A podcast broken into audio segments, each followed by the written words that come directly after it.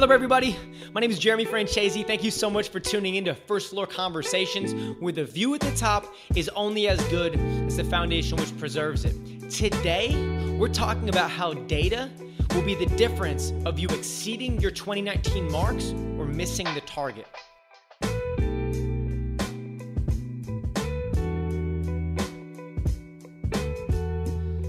Awesome. Hey, thanks so much for stopping by for episode 26.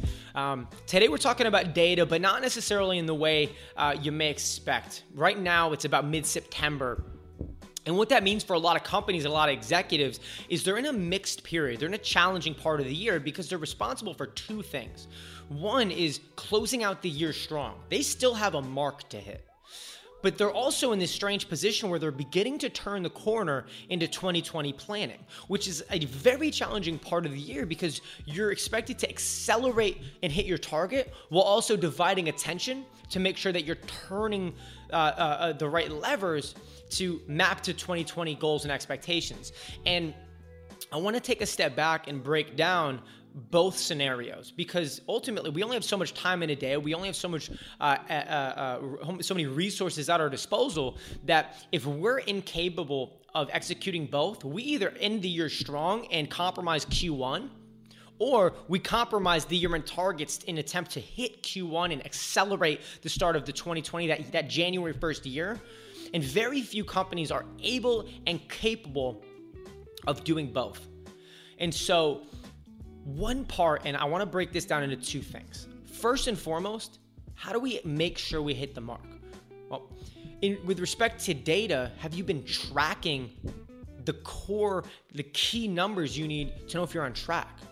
Right? Most people have heard the phrase, you can't turn a train 90 degrees right? Maybe not the most creative expression, but the point stays valid, right? These companies, whether you're two employees, 20 employees, or 200 employees, you can't always change focus and energy, resources, collaboration, and get things to change on, on a whim right? So if you're hitting September, you're below your numbers. Maybe you lost a big client, maybe something changed, you had to readdress, maybe there's a competitor eroding market share. You can't always in a blink, take a 90 degree turn and continue right? Especially if you have if you have 50 employees 100 employees if you have a lot of moving pieces it's even more challenging right? And so rather than looking at the people let's take a step back and look at the numbers right?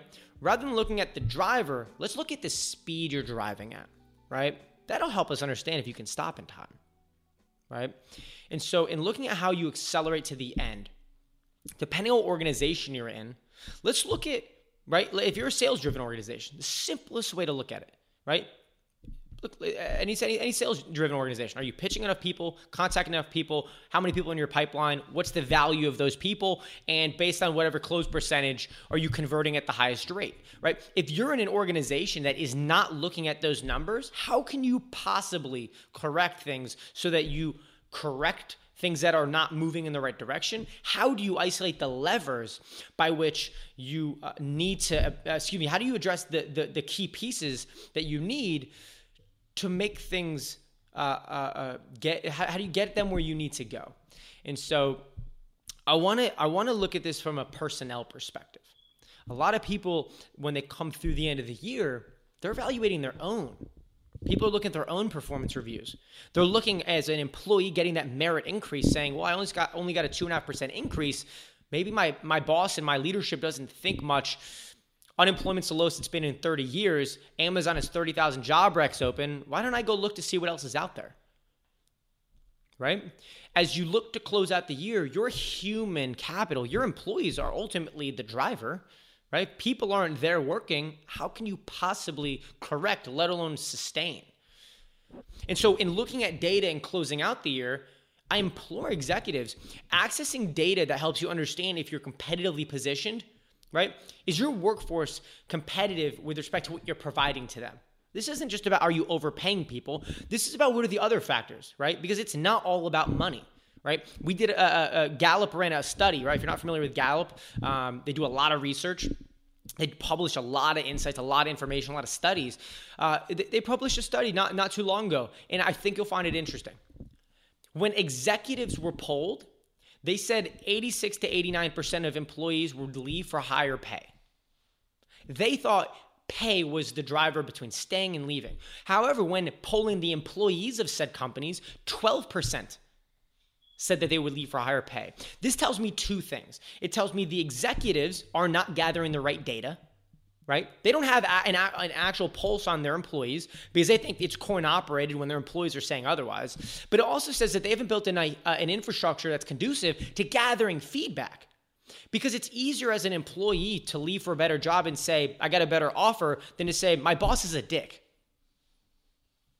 because you haven't built an infrastructure for communication and constructive feedback where they can impact the organization and correct course to accelerate to change management styles so that people aren't brushing with a broad stroke. They're tailoring things to the one a one-on-one mentality. Everybody has a different culture. Everybody has a different feel. But the principle is in that realm, employees and, and companies that are saying we got to accelerate and hit their goals, if they think that compensation is the leader and the gasoline to the fire, right? Good old Shark Tank, like Mr. Wonderful. I want to find an engine that's running and pour gasoline on it. Well, executives that think money's the mover, most of the time, based on the numbers, are going to be sadly mistaken. Right now, the other side is is companies are throwing perks at it. Companies are throwing perks and information and all these different resources, like uh, bringing your dog to work, crazy nice PTO policies, uh, uh, uh, the remote policy, sick day, paternity leave, maternity leave, ping pong tables, beer taps in the office. They're bringing all of these different things to the work experience. And you know what? Employees are saying, eh, it's pretty common now. It's not uncommon to go to a, a, a workspace that has coffee, that has a ping pong table that has a beer tap where I can bring my dog to work. And so when we look at the numbers, 40% of employees are saying that they in the last 12 months have looked to looked at other opportunities, fielded job offers, looked elsewhere, done research, which means that your perks and things it's like seasoning to the meal. It can't be the steak. It's nice, what's nice to have doesn't always mean it's important. It makes you stay. I always joke around with people that are like talking about like how to, you know, do I want to get into sales? And I'm like, don't get into sales for the PTO policy. It's not why you should come here, right? Now, the other side is if the compensation's not the lever, the perks at work aren't the lever, then the last thing is people are throwing like technology, right? Most people are waking up with this next to their bed, right? They wake up with a phone in their hand. It's it's an extension of who they are right? Elon Musk and Jack Ma did a, a, a keynote, actually, it was a, an AI conference. Um, I don't remember where it was hosted, uh, but they talked about like the future of technology and education, a bunch of different topics. And Elon Musk talks extensively about the fact that like we joke around it, like when are we going to become cyborgs? And with like a very dead serious look, he's like, "What do you mean? We already are."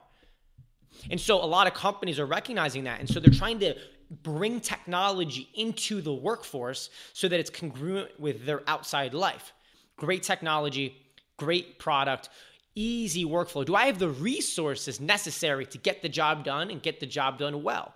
Deloitte did a study. Technology investments are up inc- inc- incredibly high compared to past years. However, the ROI isn't there because more technology without the right support has proven complex, disparate systems. People don't know how to utilize them, so they're putting money into the system, but the ROI is not found because they're not being more productive. Having nice things doesn't mean you move faster. I may have a bike, doesn't mean I know how to ride it. And so, what we're looking at, and I'll bring this full circle for you, when we look at why data is going to be the difference between achieving your 2019 target and turning the corner into 2020, I say that because the companies that are using data to understand what are other companies offering their people? What is the average demo in our industry? Is it is it 72% male? Is it 62% female? Is there a dominating demographic? If my workforce is 62% millennials and the rest of them are baby boomers, whatever you hear, I hear this.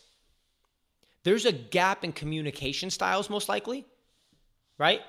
There's likely a secession plan that needs to take place because half of your workforce is about to be out the door in the next 10 years. And if your millennials are about to take over and all of them are changing jobs at 18 months, how are you going to not only keep people, how are you going to groom them for leadership?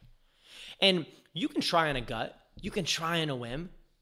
The companies that are leveraging data and benchmarking their workforce and saying, look, I value information. I value phenomenal, high caliber information to help me make decisions. Right? Those are the companies that are looking and saying, here's what we can correct. We've had more turnover in this part of our company. Let's look at it. Are we competitively paid? I'll work with groups and they're overpaying people, but the average wage increase on an annual basis is lower than market. What that means is that they're getting a higher raise when the company, the employees go to the company, but it's incrementally not sustaining the growth they want. So they get that 85k salary, but where their their, their colleagues and their their their, comp- their friends at other companies are getting a four percent raise each year, they're only getting a merit two and a half. They say, well, I'll go work there for two years or a year, get my 85, and then jump somewhere else where I can then go to 95 or 100 and use that as a stepping stone to then get my 4% a year. Companies aren't looking at these things. When you are able to access data, look at your group in a local national market to understand where you're positioned, data is going to be what separates you from making great decisions as you turn the corner in the last quarter of the year. Because otherwise, you're just trying new things and working with your gut. And I know a lot of people that make really good decisions with their gut. Some of them are phenomenal. You may be one of them. But what if the person that's really great with their gut instincts pairs their gut instincts with phenomenal data that shows them this is what's going on in the market, this is what's going on in your industry. And then they leverage that to position themselves to be competitive. I'll work with groups that are looking at healthcare to be a, a means of retention. Okay and they're getting these high renewals from their carrier 15%, 12%.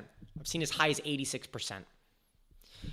And what happens is their broker comes to them with three different options. They say, John, Susie, you can do this, this, or this.